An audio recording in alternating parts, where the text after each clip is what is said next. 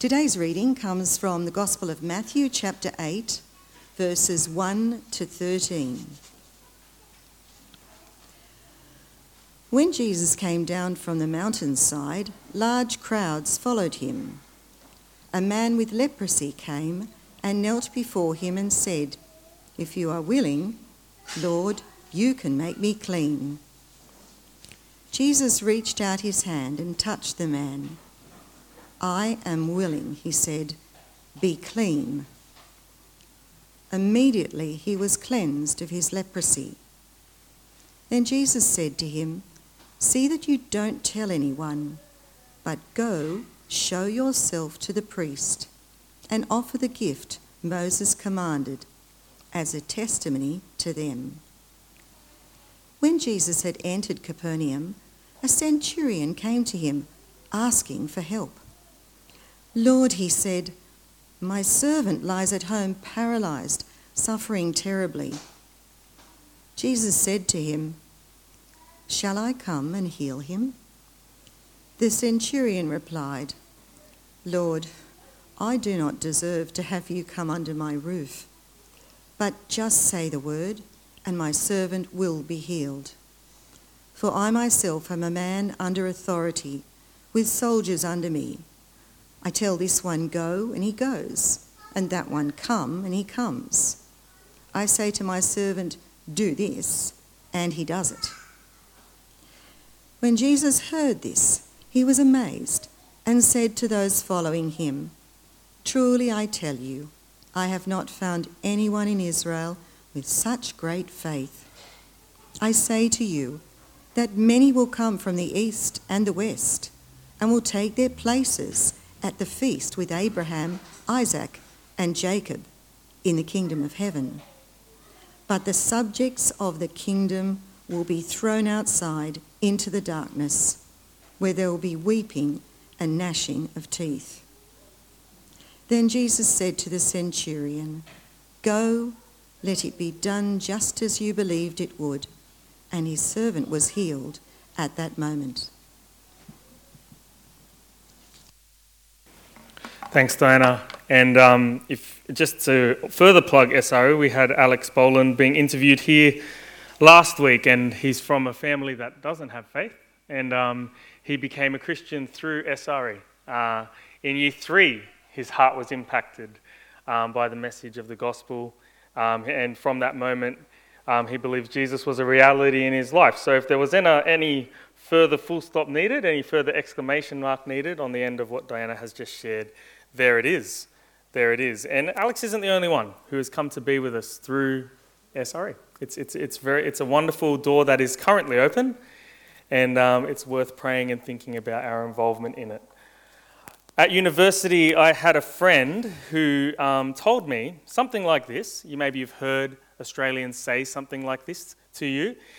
Oh, if I ever went to church, I'd be struck down on the spot. Have you, have you heard this sort of narrative out there. Now that comes from somewhere. It's not that doesn't that something has gotten into her psyche that connects entering this space with being smote. Um, if I approach God with my mess, I'll be smote. I'll be smited.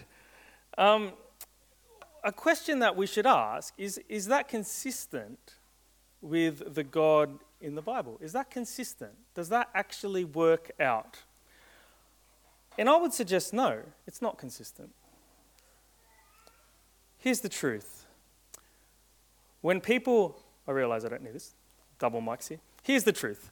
When people bring their mess to God in humility, God responds by forgiving and cleansing. When people bring their mess to God in humility, God responds by forgiving and cleansing. We've just had the Sermon on the Mount where Jesus has explained what the kingdom of heaven is all about. He started with the type of people that are welcome in this kingdom the meek, those who hunger and thirst for righteousness, the peacemakers. And then he goes on to explain what it actually means to be righteous in this kingdom. What does it mean to be in right relationship with God and people in this kingdom? And he has this big focus on getting behind behavior modification towards heart transformation. That is, however you follow the laws, if it does not equal love for God and love for your neighbor, you are following it wrong. If you have somehow weaseled the law to somehow avoid loving people and loving God, you are following it wrong. And that's because it has to always be about love the Lord your God with your heart, soul, mind, and strength, and love your neighbor as yourself. And then he finishes the Sermon on the Mount with a challenge to walk the narrow road with him as king in his kingdom. And what Annie preached on last week, she, he, Jesus puts a, such a high price on his words Jesus was not just an ordinary teacher because at the end of this sermon, he says, Whoever puts these words of mine and puts them into practice, what does he say? They will be like this, this structure that whatever comes against it, they will still be standing at the end. But he also had the gall to raise the stakes even higher. And he said, And if you don't, if apply these words and put them into practice, then when those same storms hit you, you will fall.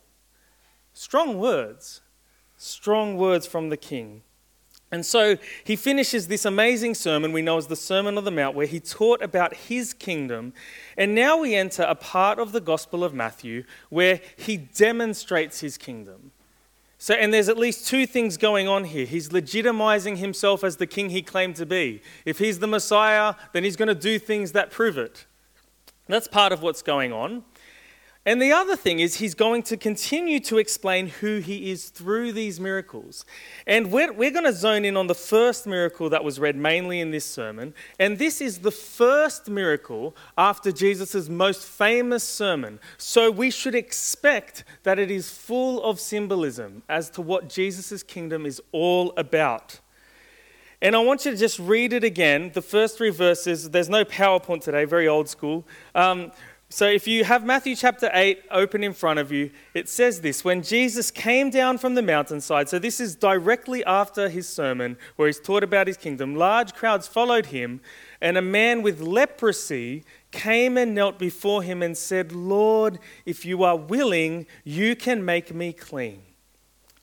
And Jesus reached out his hand and touched the man. I am willing, he said, be clean. And immediately he was cleansed of his leprosy. And Jesus said to him, See that you don't tell anyone, but go show yourself to the priest and offer the gift Moses commanded as a testimony to them. The leper is a beautiful character in this story, isn't he? The leper has no doubt Jesus can heal. It's a humble posture. If you are willing, that humble posture is so important. What Jesus can do with a humble posture. And um, potentially, he's also unsure if Jesus would heal him. Because this man is permanently, by the Jewish law, permanently ceremonially unclean. He is permanently unfit to enter the temple, permanently, because of his leprosy. So you can understand if this man felt a lack of certainty approaching the Son of God and knowing if the Son of God would even want to be near him. Of course. He's, he's confused. Like, if you are willing, you can make me clean. I think it would be appropriate to, to think he might be quite nervous and unsure approaching Jesus. And Jesus responds by touching him. Now, in biblical narratives, the details usually always mean something. In Western narratives, like if you read Lord of the Rings, right, there's a lot of explaining of details. You know, like, you know, they'll, they'll explain the shoes, the armor, the, the scene, the cave. Biblical narrative, you'll notice, isn't like that. It's light on details. And it, part of, part of the, um, the genre of biblical narratives is that when there's a detail included, it usually always means something. It usually always means. So when Saul and David, when they describe Saul as a head taller, they don't tell us much else about his appearance. They tell him the part that is symbolically relevant to that story. And so with this, it, that makes a point that Jesus touched him. And the simple truth is, this man was never touched by anyone. Ever. And so you can see how Jesus' action, even before he says anything, has absolutely poured this healing balm on this man's doubts as he's nervously, I don't even know if God wants me near him, approaches him, and, and the Son of God reaches forward and makes the move to touch him. It's beautiful. It's absolutely sensational what is happening here. See how that speaks to his doubts. What an awesome king. But it gets better. If we dig a bit deeper and explore that, the, that this is written for a Jewish audience that has certain mental things that come up when they talk about clean and unclean. Remember, we're talking about a universe and a culture that is not Western culture. So when, these, when Jesus says you are clean, it's bringing up all this stuff for the audience that it's not necessarily bringing up for us because we don't use these terms and we don't function in this culture, and, we, and most of us um, I don't know. I'm, there might be someone with Jewish heritage in the room, but most of us are not in that camp. So, to kind of understand, maybe to, to peel back this a bit more, to kind of get the deep significance of what happened, we need to just go back a bit to the Old Testament. And so, after humanity blew it in the garden, after humanity turned and decided to be their own gods and make a get mess of things, Jesus, God starts again with Israel. God starts with Israel. And God gives Israel their law, and He wants to dwell with them. He wants to dwell with His special people. And the way this works, if you know your Old Testament, is He says, I'm going to put my special presence in a tent in the middle of the camp. You guys know this? What's the tent called? Tabernacle. Brilliant. Here we go. So, God's special presence. Now, the Israelites were not silly, they also knew God was everywhere. They didn't think God was, but they had this idea that God's special presence was in the tabernacle, in the center of the camp. I had some funny thoughts in my head that if you were playing soccer and you know the kids were playing and the ball rolled into the tabernacle, I mean, what happened? You know, who goes? I don't, I don't know. I just had that funny thought. It's not relevant at all to the sermon. Um, but God God just can't live with his people because he is holy. Leviticus chapter 11, verse 45 says, I am the Lord who brought you up out of Egypt to be your God. Therefore, be holy because I am holy. Now, in the West, we often think of holy as connected to moral behavior, don't we? That's how we think of the word holy. So we don't, um, now the term means much more than that, but when we use the word holy, we often attach it to moral behavior. So that's why we have things like, oh, you're so much holier than thou, you know, that sort of um, kind of moral superiority. But the word holy, of course, means much more than that. To be holy is to be unique, to be set apart, to be especially different. God is obviously holy because God is the only one who is creator. God is the only one who is sustainer. No one else is. God is the only one who is author of all life. God, so there are things that, there are qualities of God that are only God. That makes God holy none of, when I describe those attributes, I'm not describing anyone else in this room. Therefore, the way it was thought is God, well, we can't just approach God.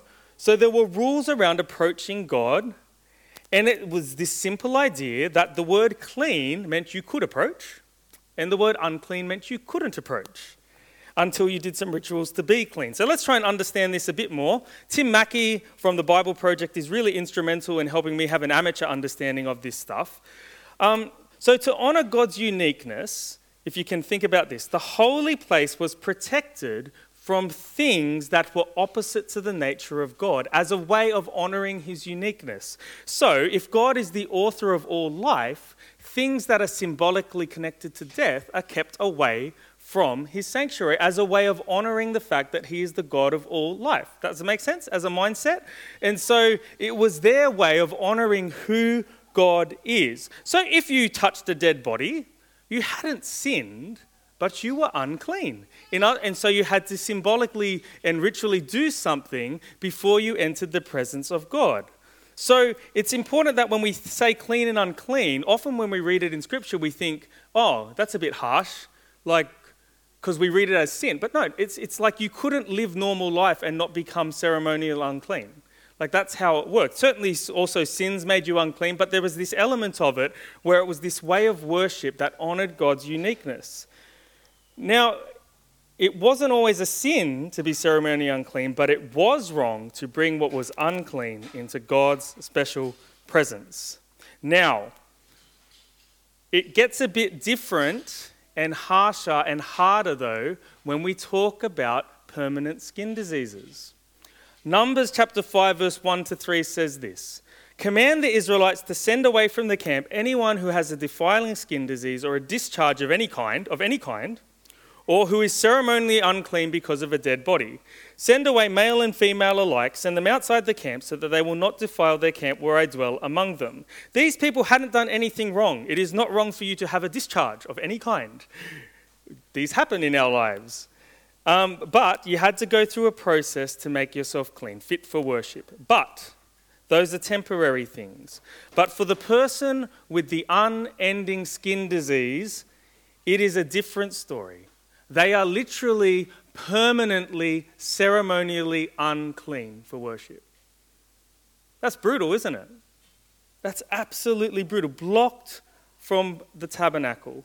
And you could understand, if that was you, this idea could set in that uncleanness and God just doesn't mix. You, as an unclean person, are a million miles from God. But actually, did you know, even before the New Testament, Scripture challenges that mindset. So the prophet Isaiah has this um, vision in chapter 6. This is, this is like actually, if you think about it, it's one of the most comical scenes in the Bible. So Isaiah, Isaiah wakes up in the presence of God. So, you know, there's the Lord high and exalted, seated on the throne. There's seraphim about, and they're singing, Holy, holy, holy is the Lord Almighty. And you might think that Isaiah is very happy to wake up in this place. He's terrified. He does not want to be there. He realizes he's in the presence of God and he freaks out because they're understanding. What happens when someone who is unclean enters the presence of God? He's not happy with this. So, in verse 5, he says, Oh, woe to me. Oh, I'm ruined, for I'm a man of unclean lips, and I live among a people of unclean lips, and my eyes have seen the King, the Lord Almighty. And then one of the more comic, I don't know if God was toying with him or not, but in verse 6, it would seem that his fears were being realized because if you imagine you had this vision, and then it says, one of the seraphim flew to me with a live coal in his hand, which he had taken with tongs from the altar. So you're expecting God to smite you, and this being starts coming at you with a t- coal from the fire, you might go, Well, this is what I thought would happen. This is great. Love you, mum. I'm out of here. But, but verse 7 flips the script of what the prophet Isaiah was expecting to happen, it seems, in his vision. With it, he touched my mouth and said, See, this has touched your lips. Your guilt is taken away and your sin atoned for. Your sin atoned for. It turns out in Isaiah's experience that when he, because he's, remember, he's got that same humble posture, he feels like he doesn't deserve to be there. When he takes his uncleanness into the presence of God, he doesn't contaminate God, God cleanses him. Very different. God cleanses him. So now, when we jump forward to this leper who, doesn't, who is unsure what happens when his uncleanness collides with the Son of God, Jesus makes him clean. Jesus touches him. And in an act of compassionate love, crashes through all this person's understanding of themselves and their uncleanness. And Jesus cleanses him. So perhaps you this morning think you are too unclean. Do not dare disqualify yourself. If you think you are too unclean, you're wrong. You're wrong. We are all facing away as a, as a heart posture in our sinful heart posture, holding our mess, living our life on our own terms. We've got this mess, but the truth is, for anyone who would turn and present their mess to Christ in humility, he responds to it with forgiveness and cleansing. He consistently does. And it is in the Old Testament and it is in the New Testament. Do you think you are too unclean? Have you heard this line? Surely you have if you grew up in, in Protestant churches. A holy God can't tolerate sin in his presence. Who has heard this? Something to that effect. Perhaps you've heard someone speak it with such a voice. A holy God cannot tolerate sin in his presence. And it's, it's not untrue. It's not un- it's, it's a half truth, it's missing something. A holy God can't tolerate sin in his presence, and that is why he cleanses us. And that is why he forgives us. See how the same stat- statement can have a completely different heart behind it. That statement that can be used to exclude and promote hatred and fear can suddenly be, yeah, God can't tolerate your sin, which is why he's willing to forgive it, which is why he's willing to cleanse you if you would but come. If you would but come. If you think you are unworthy, you are in very good company.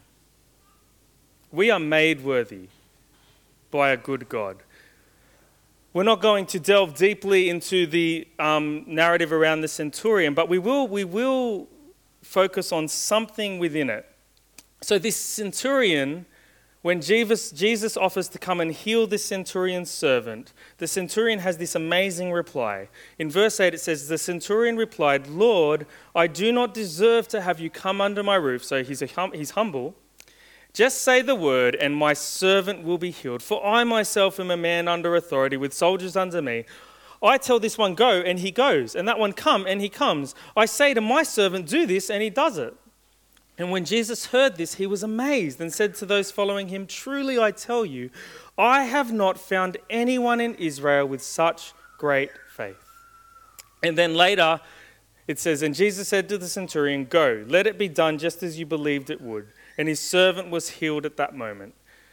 This is a centurion who a lot of Jews didn't, who believed in Jesus didn't have this type of faith yet. But he actually just made this really logical conclusion. He goes, I get how authority works. I have authority in this world. I know how it works. If I say to that soldier, go and kill that man, he will go and do it. I get authority. That's just how. So if you are truly God and you have authority, you don't need to come to my house. My goodness, you can just heal him right now if you want to. If you are who you say you are, then that's how authority works. And Jesus is like, man, I, I haven't come across faith like this yet. It's amazing. But what are we to get from this that applies to what I said? Well, I want to tell you two things that are true this morning. Two things that are true that I would encourage all of us to let sit deeply in our hearts. The first is this Jesus has the authority to forgive and cleanse you. That's the first truth. And the second truth is this Jesus is willing to forgive and cleanse you. Jesus has the authority to forgive and cleanse you, and Jesus is willing to forgive and cleanse you for all who would come. So, won't you come? Won't you re embrace this morning the truth that you can approach our gracious King? And 10 times out of 10, if you hold his, your mess before him, his response is the same I am willing, I'll make you clean. Let him touch you and cleanse you. And if you, if when I, you know, we don't want to be presumptuous here at, at Springwood Baptist, but if when I describe the person who's living on their own terms, holding their mess, ignoring God, and you're feeling this urge within you to turn for the first time and embrace the forgiveness and cleansing that is in Christ, embrace the new eternal relationship you can have in Christ, I am also more than happy to talk more with you, to pray with you, all the pastors here. There are other lovely, good Christian people here. Certainly, their prayers are just as effective as mine, I can tell you. Um, we would love to talk to you about that because that invitation goes out to you as well. So, it's not true that if you bring your mess to church, you'll be smote on the spot. I doubt many of us would have made it through the front door. Let Him touch you, let Him cleanse you. Let's pray.